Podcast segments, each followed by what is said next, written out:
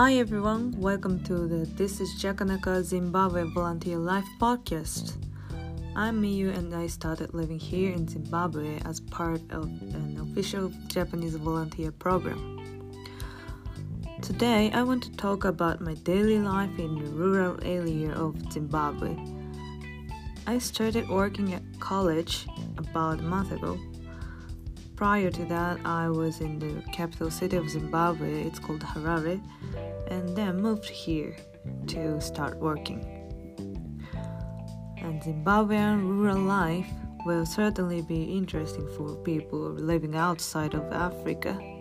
Uh, this college is surrounded by forest. Uh, there are lots of monkeys and other, other living things, including snakes, baboons, dogs, and something something. Uh, I feel the great nature here. I live in an accommodation for lecturers with my roommate. She is uh, one of the Zimbabwean lecturers. Sometimes she share meals. Uh, we share meals, and other times we have conversations. And there are many challenges to our infrastructure here. The first is the water challenge we only have tap water once a week. When the tap water arrives, uh, we store it in several buckets and use it. The largest of these buckets can store 100 liters of water in a single container. In addition to tap water, we use rainwater as well. We use this water to wash our dishes, shower, flush the toilet, and to wash the clothes. It's difficult to get a washing machine here in rural area. The second is electricity. Uh, all over the country, electricity is scarce. My place it was not so bad. Uh, my place was normally we had electricity. Uh, but the transformer was hit by lightning and there was no electricity for last two weeks.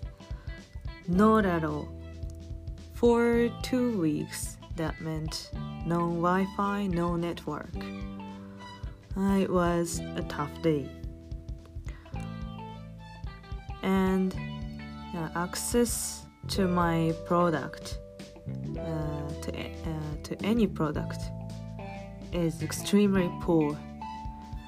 The nearest supermarket is about 60 kilometers away. Uh, it takes about one hour to get there.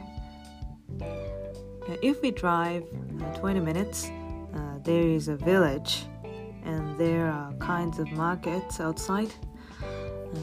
People make stands and sell stuffs at the market the variety of food sold is limited uh, because they then they don't use fridge. Uh, but the quality of vegetables is uh, the better than what you find in supermarket. Uh, they even sell worms. Uh, they sell small fish and small worms. Uh, it's called mandora. people think they are in the similar category yeah, it is interesting because they use completely different in our culture.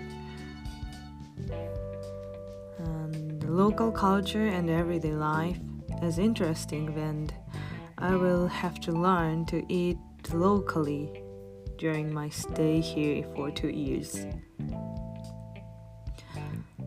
Yeah, so this is my life in Zimbabwe up to now.